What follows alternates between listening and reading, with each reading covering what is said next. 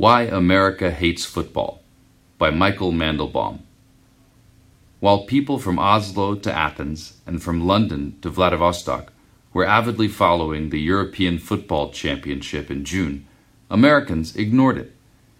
In the United States, the only way to see the Greece Portugal final or any other match in the tournament was to make a special, costly arrangement with a satellite broadcasting company or to find a pub that was showing one of the games. Any such pub would invariably be located in an obscure corner of a large city and filled with people speaking languages other than English. Euro 2004 was the latest episode in the long history of American indifference to the world's favorite sport which continues despite strenuous efforts to put the game on the same footing as America's three major team games baseball, American football, and basketball. Why have these efforts failed? One reason has to do with the existing popularity of the Big Three.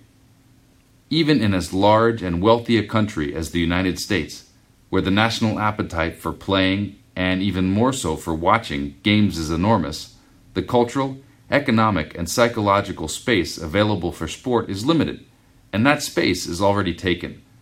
Baseball, American football, and basketball have long since put down deep roots, claimed particular seasons of the year as their own, although they now overlap, and gain the allegiance of the sports following public.